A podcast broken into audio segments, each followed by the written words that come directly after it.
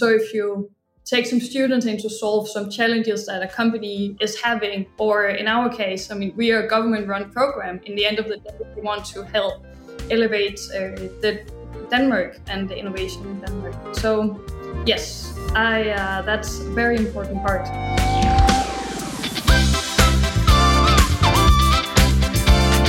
Welcome to Learning Unboxed, a conversation about teaching, learning, and the future of work.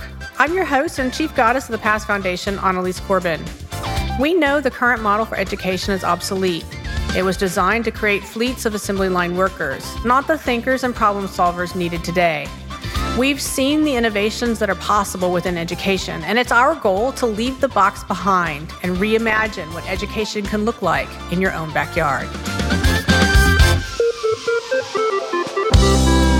Welcome to today's episode of Learning Unboxed. As always, we are super excited about the conversations that we get to have with amazing innovators in the world of education. And today we have a special treat because we're going all the way to Denmark, so to speak. And so joining us today is Allan Kristensen and Josefine Strandgaard, who are going to talk with us um, about the Innovation Center, uh, Denmark and Silicon Valley. Um, uh, it's a really intriguing program. And so I'm very, very excited to have them both on to share the conversation with us. So, Allan and Josefine, welcome to the program. Thank you. And thank you for having us. Yeah, thank you so much. Good to be here. Excellent, excellent. Just to give a little bit of context for our listeners um, and a little bit of background about who we have with us. Um, Allan Kristensen is um, the Science and Innovation Attaché at the Innovation Center Denmark Silicon Valley, which is a collaboration between the Danish Ministry of Higher Education and Foreign Affairs, um, who facilitates collaboration between Denmark and the US. And we'll get more details about that um, in a moment, I have no doubt.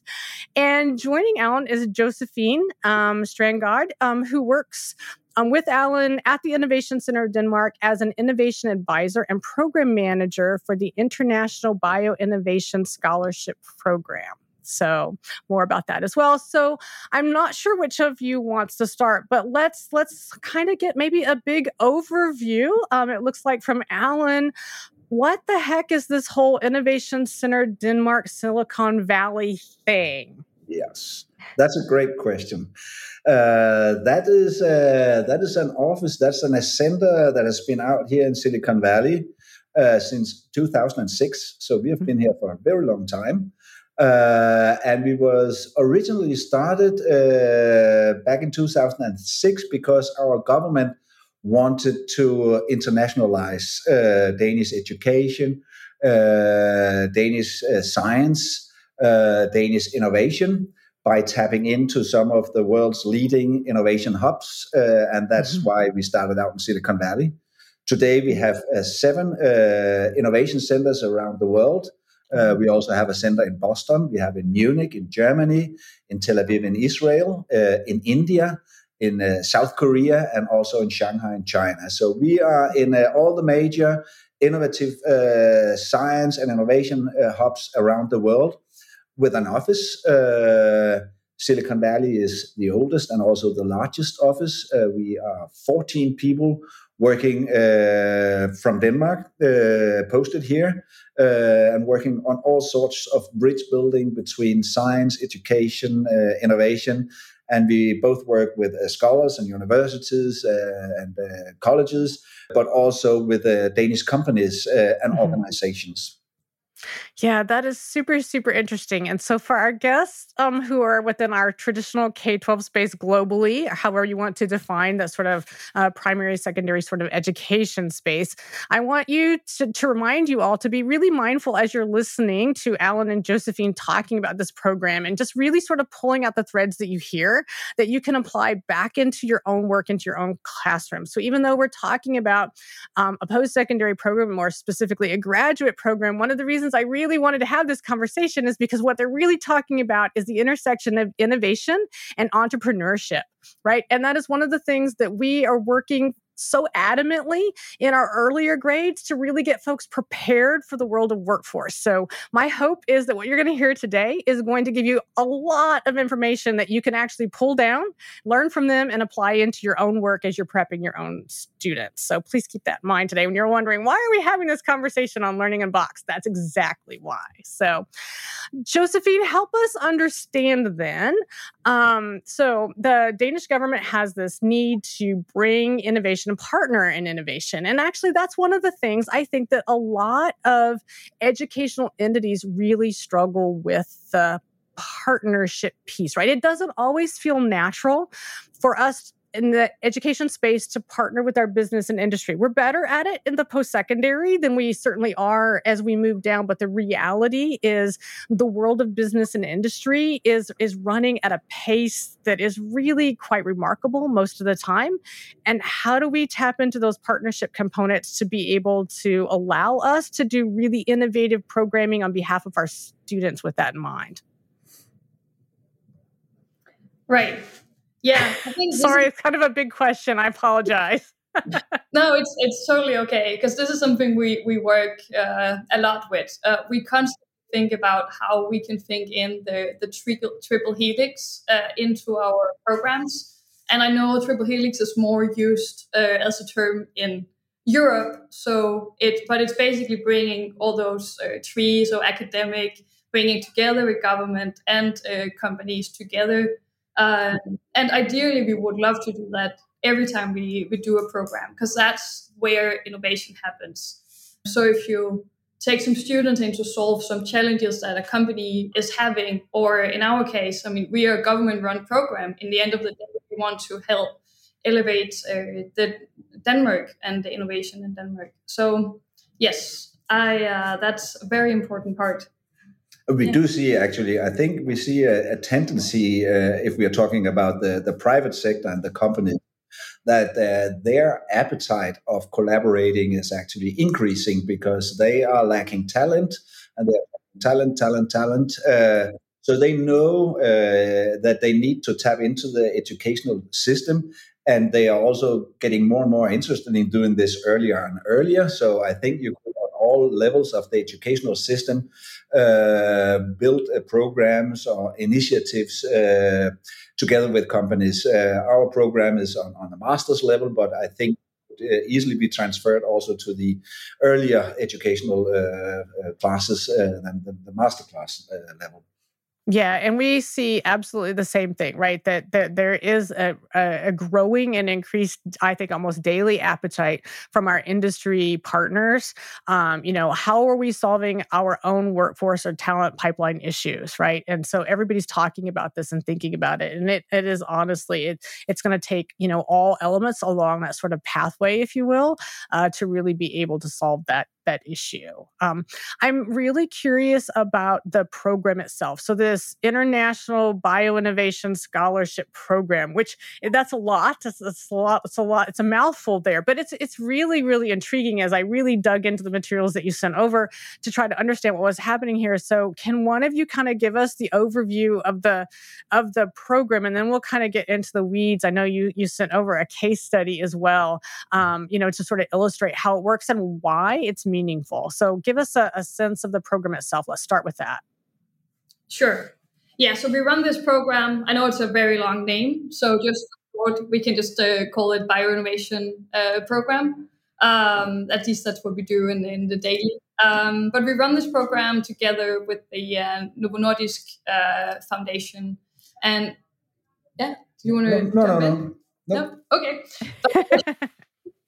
um, it's a program where we uh, give students uh, in Denmark, in this case, it's master students, but I guess in, it could actually also be uh, students in lower grades um, this conversation. But we give them the chance to learn the mindset of entrepreneurship and Silicon Valley by bringing them here to California for a five month program where they do a research project in a company um, they live, they learn, they are part of it uh, 200%. Um, and next to that, we support them with all the logistics and give them a scholarship to support their financials. Um, and we run a program for them to also develop their own startup idea. So they really get to learn this entrepreneurship mindset. I, I think that go ahead, Ellen. Yeah, well, go ahead. That, that, we are, of course, uh, paying a lot of attention to the educational part of this. Uh, so the the the research project that we set up the student with in the companies, of course, needs to be of a quality that allows the students to get all the credits and the points that they need f- to bring it back for the educational system uh, in Denmark. Uh, they come from several different universities, and each university have their own uh, kind sets sets of rules and requirements. But but of course, we carefully set up these research projects so they can bring home credits, so their academic career is progressing uh, as it should. Right. Right. You know, one of the things that I'm really interested in with this particular component is the the mechanism that that that intersection between startup in the startup world, right? Because, you know, and we've had this conversation on Learning Unboxed numerous times about startup and this whole idea of sort of startup culture because it is, it's, it's unique, right? But it has in my opinion, it has, you know, rampant translational opportunities, right? Because what happens in the world of startup, that sort of rapid prototyping and innovation and all the elements that kind of go to that can be applied in so many, many different ways in part if you survive it right? Because it's really really intense. Um yeah but i really love the fact that you that element is sort of woven through it. And so i guess one of my questions i'm curious about is the research project that these students come over and become part of is that part of their own startup experience or is the research they're participating in really for the companies that you're placing them with? And and where or how does the pivot happen? Because ultimately there's a startup component for the individual student too Right. Yeah. So the project, the research project they're doing are as part of the startup they are in. So the already existing startup. Uh, and they do this as part of their university degree. So they have uh, a supervisor from their home university who guides them uh, to make it an actual research project. Yeah. But most of these startups are, are research based, right? So they, they spun out of uh, one of the largest larger universities here in the Bay Area that you use most of the startups are, especially we're looking at bio innovation and a lot of life science. So these are very uh, science and research based uh, innovator innovators and and uh, entrepreneurs that we work with. And you could also say when when when we are matching the student to the startup in the beginning of the program, actually the, the, the, companies or the startups that uh, that uh, uh, show interest in become a part of, of our program, they they uh, they kind of uh, have an idea of what research do they need in the upcoming month, and so the students actually apply. Say, you want something in computer science done in this in this area. I'm a computer scientist from Denmark. I would be a perfect fit to take on that task. Uh, so you kind of have a a, uh, a proposal from the company that uh, we would like students from Denmark come here and help us work on on this specific part of our, our research. Right so they the students then get the experience of being in a startup. They get the experience of having quite frankly you know the pressure the joy the experience all all of it mixed into one right of being part of that culture. But then they're also actually conducting meaningful research that helps that startup move forward. Exactly. and then at some point then though most of the students or all of the students this might be my own disconnect here are interested in startup of their their own correct? They have their own ideas that they are looking to actually incubate and start correct? Or is that my misunderstanding? Yes i mean we we choose students or students who apply to the program is usually very interested in entrepreneurship and would love to actually start their own company uh, or be part of a startup in the future what we also see, to actually my surprise, is that a lot of them don't have any experience in startup. They haven't even taken like an entrepreneurship course at the university, even though they had this interest, uh, because it doesn't always match with the or whatever degree uh, they're they're mm. studying. Yeah.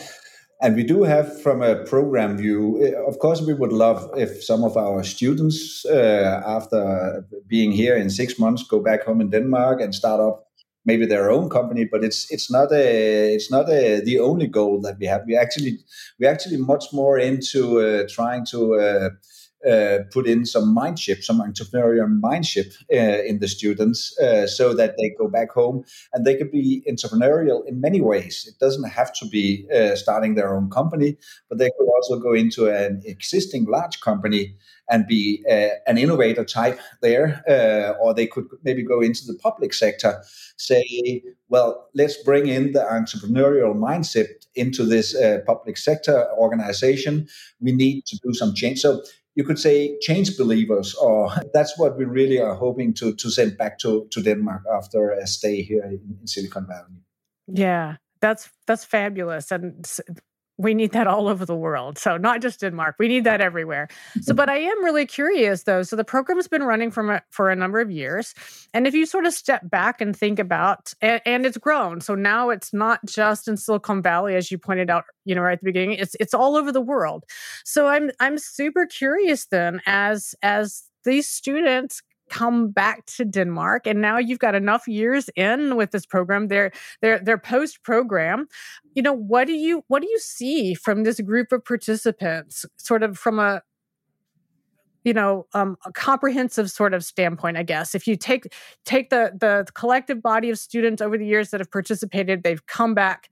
Mm-hmm. where do you think their collective impact is I think one of the most we, we, we actually evaluated, uh, and um, I think that one of the most uh, important things is that uh, they come home and say and report that we have moved them through this program on their self efficacy. That is their own self belief in themselves that they can actually move the needle. So, I mean, that's that's probably the most important outcome of the program that we can actually uh, do that uh, by having them here for six months. They they come really home and think that uh, they have seen innovation. They have been in Silicon Valley they know that uh, it's possible to ask big questions uh, and uh, that you can go for your dreams. Uh, so actually, we return uh, students that have a great self belief that they could do something with their career uh, and move the needle, and that's probably the most important one. We do see. you want to supplement this? Sure. Well, we, because we were we made this impact assessment where we we made a survey with all of the students who've been through the program, and um, as Allan said, like it's actually really difficult to measure impact uh, in entrepreneurship. And we want to give them a mindset. We want to give them a community. We want to give them the network they can use for their future career. Um, it's really difficult to measure, um, but we managed to find uh, some yeah, metrics, prior, some metrics and some good way to uh, to measure this. And uh, we were just really happy to see um, see the numbers. I, I, took just a few of them here. So 90% of the students um, agreed that this brought them closer to to future uh, like the interesting projects and um, and people who would like, be able to help them in the next uh, innovation projects. Uh, or 70% of them agree like we're really happy that this would bring them even closer to how they could bring research from uh, from lab to market, which is one of our main goals. Yeah. And then, of course, if we look at the, the more uh, hard metrics, uh, uh, two of our uh, prior alumni uh, have started up their own companies. three went into a PhD research project. a number went into big corporations a lot of them actually extended. I mean, they are here for a six month period, but a lot of them signed up with a startup over here saying, well, six months is not enough. We want to engage further with you. So they actually stayed here beyond the program because the company liked them and they liked the company. Uh, several of them uh, did their master thesis together with the company. So a lot of continuation uh, coming out of the program. So yeah, so that's some yeah some of the outcomes that we have seen so far. Yeah, I I love that you're creating these big thinkers and problem solvers. But the other thing that I really love about this is the the mechanism by which they're being, you know, embedded in these startup endeavors. You know, that is the epitome of problem based learning, right? And so, you know, they're really tackling big, hairy, audacious questions, figuring out how to break them down into doable, actionable components, right? And then doing other things ultimately with that. That that's powerful it's really powerful and and and, and sometimes uh, you, you know uh, they get to see the whole thing I, I, mean even though they come here to to work on a research assignment Suddenly, they are also in an investor meeting. Uh, suddenly, uh, they are thrown into a new lab situation that they didn't uh, foresee uh, before leaving Denmark. We had a student last year. She came here, and the company basically said, "Well, we are no one at this company that knows anything about the biological research that we want you to do. So basically, start up your own lab, uh, get the going. I mean, she wasn't she wasn't even, even she was just on her first year of, of, of the master, and uh, so I mean that was a big task, but she just grew with it, and uh, she took on the responsibility, and uh, that that was really great. Yeah, that's amazing. Is that Stephanie? Uh, no, actually not. No. That's uh, different students. They all have great, uh, yeah. great stories. Yeah, yeah. Actually, just yesterday I talked with a, a student. They only been here for for well for, since February first. The the group, only been here for 20 days, and she she's still uh, getting into it. But she basically said, "I'm so surprised. We only five people in this company. I'm like the sixth person here, and I'm the only one uh, from a biotech world. Everyone else is chemist." And like I've been in this company for 20 days. Can it really be true, Josefine, that I'm supposed to lead all the the bio stuff? It's like, yeah, that's your job now. Five months. And she will learn so much for this. She might be a little shocked at the moment. That's exactly the same as, as uh, Ellen was pointing out. But that's that's really when you when you learn. Yeah. No, it absolutely is when you learn. And I think that lots of folks don't have an understanding. Typically, startups not very big, right? It is these small, really innovative, scrappy folks, right, who are coming together, you know, bringing every resource that they can leverage and they can they can cobble together to say we can solve this problem. Um, and uh, so I love that aspect of it. So, but I do want to be able to share, you know, one of these sort of best case Mm-hmm. Um, studies or, or, or, stories with our listeners. And I know that you sent over when I was asking about Stephanie. So can somebody tell us about, you know, the Stephanie success story and why this particular um, example is, you know, is illustrative of the bigger, broader impact that your program is having? Yes, for sure. So Stephanie is a is a great case uh, or great uh, alumni. So she was on our first uh, cohort. That's uh, actually not that long ago. It was only in the spring of uh, 2019. That's when we had our first uh, cohort over. And she she always loved entrepreneurship. She always wanted to go entrepreneurship, but hadn't really found um, her way into that path. So when she learned about this program and international part, she just uh, jumped right at it and uh, came over here to do a project.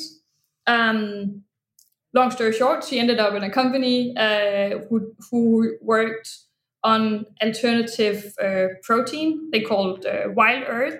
Um, and they do alternative protein to dog food. They're pretty cool. Uh, but she ended up in this space she'd never been in the alternative protein world before, but so got so inspired um, that when she returned uh, back to Denmark, she decided to write her master thesis uh, on alternative proteins, um, and actually started developing this idea that she's she's kind of um, I mean, these things happen so dynamically, right? But in the conversations in the company on when this previous founder, she's kind of had this idea, hmm, why can't we make some alternative protein in a different space? So in the um, um, uh, uh, help me here. Uh, what is it called? Oh, there's the, a um, gelatin. yeah, yeah, yeah. You use uh, you use uh, you harvest gelatin from from animals today. Uh, but uh, she wanted to do it artificial or through biotech methods, so you could spare the animals. So, so she wanted to do uh, use the techniques to uh, to uh, to develop uh, this gelatin product. And uh, basically, she she actually started out trying to find funding for starting up a company in this space in Denmark. She wasn't that successful. She got some soft funding, but not really much. And then she uh, decided to uh, return to the US, utilize the network that she got over here from the bioinnovation program, uh, contacted some of the people that she had met, and suddenly there was uh, an investor that uh, decided to invest in her company. And now I think she has been raising uh, three million US dollars for a startup company, and she started a company in the US. Uh, and she's now a CEO living here. Uh, of course, we're a little bit sad that she didn't start that company in Denmark, but anyway, uh, for for her career, it's definitely a success story, and uh, she was uh, she was just um, accepted into the Forbes 30 list uh, for the most talented young scientists last year. So she's a she's a great student that uh, just did it all right and exactly what we are hoping for with this program. Mm-hmm. Yeah, and I, I'm super curious too. You know, as as some of these students are going to not necessarily return to Denmark, start their companies in Denmark, right? So how how does how does how does Denmark feel about that long term, right? Does the, what are the implications of that? Because that's always the case, right? You know, whether it be you know that we send students off to have these amazing experiences, or you know, in the in the world of education, we talk lots of times about you know getting teachers out of classrooms and sending them into industry to have these incredible experiences, and and there's always this hesitancy from an administrative side, whether it's a government or a school district or whatever, a university that's like if if I provide this incredible personal and professional development opportunity, I'm going to lose the folks that I'm making this initial investment in. And so, because I know folks are wondering about that, how how do you think about this? Is this is this a problem to solve, or is this just a component of the scenario that we should just all embrace because it makes us all collectively better? It's a great question, and it's definitely also a political issue uh, because I think all countries around the world uh, they uh, they think well now we invest in our educational system. We invest in each uh, student quite a lot of money. In denmark we have a to a large degree public funded uh, system. So from the governmental side uh, we are investing heavily in each and every student. And then of course uh, it's a problem or it could be seen as a problem if they end up abroad I, I do think that, uh, and I, I, know this discussion is going on in all sorts of areas. Now we are talking yeah. bioinnovation. Uh, we are also in our office working with compu- uh, um, quantum technologies. And that's just an upcoming new technology area where the competition about uh, talent is uh, even bigger.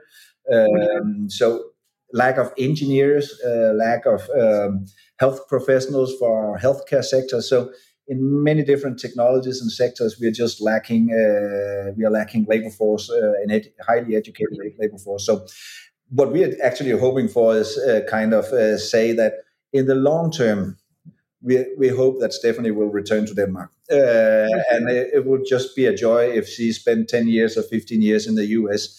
We do hope that by collaborating uh, internationally, Sometimes the students will choose to uh, settle down in Denmark. Sometimes they will choose to settle down in the US.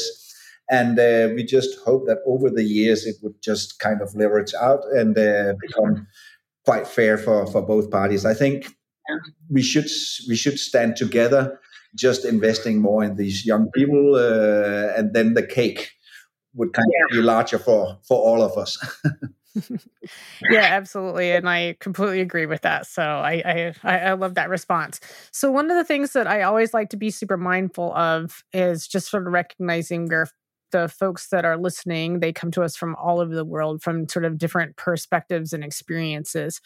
And I'm really curious because so many educators that I talk to, mm-hmm. whether they be in that K 12 or the post secondary space, there's a lot of conversation around innovation, the need for innovation. And honestly, certainly, at least in, in, the, in the US, we're seeing it, but I've seen it in other parts of the world as well, a growing appetite for embedding entrepreneurship education or entrepreneurial mindset mm-hmm. into day-to-day educational experiences.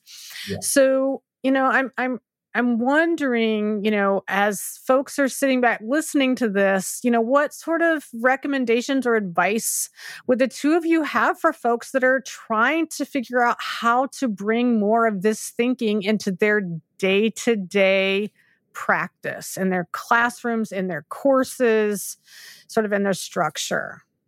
You could say the way that we are working, you mentioned uh, problem based learning. I mean, learning by practice, uh, learning by doing, uh, and not so much uh, textbook learning. Because, I mean, of course, you can find textbooks about uh, entrepreneurship, but uh, case competitions, students working with their own startup idea, trying to develop it. Um, that's that's really the best way of, of learning. That's our uh, experience, and and in, in that sense, we are also leaning very much to now we are we are living right next to UC Berkeley. They have their uh, Institute uh, up at UC Berkeley, and they have also developed quite intensely on these learning methods uh, and we are leaning very, very much towards them. And we did actually uh, conduct a program uh, a couple of years ago uh, together with UC uh, Berkeley under the headline "Teach the Teacher." So we actually brought over a couple of the, the great folks from uh, from from the uh, Sutardja Institute to Denmark, and they did a master class, two actually two master classes in different parts of our country.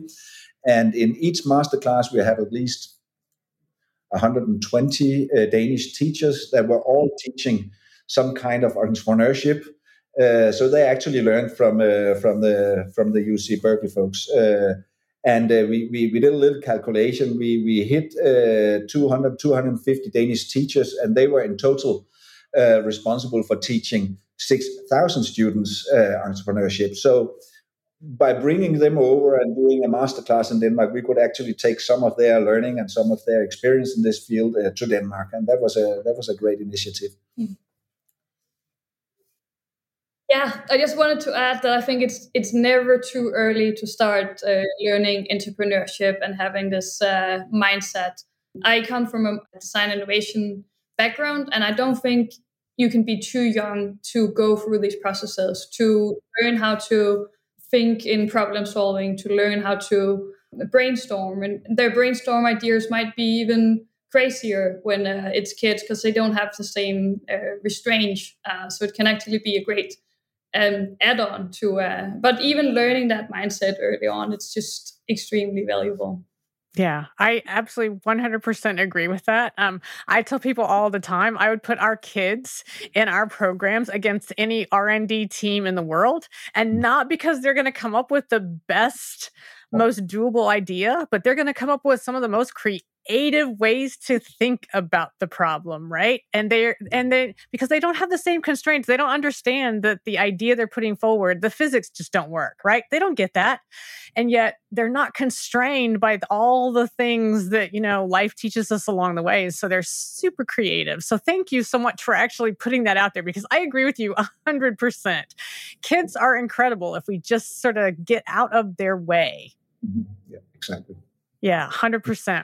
Well, you know, I want to thank both of you for taking time out of your day to join us uh, to have this conversation and sharing the program and the work that you've been doing over the last several years um, with all of our listeners. Um, really, really cool program. And I, I hope that folks will reach out and ask you um, for, for more information and be part of the conversation with you. So thank you for taking time out of your day. Thank you. Yeah, thanks for having us on. It's and very interesting podcast. I've been listening to some of them. So uh, thank you. Keep doing what you do.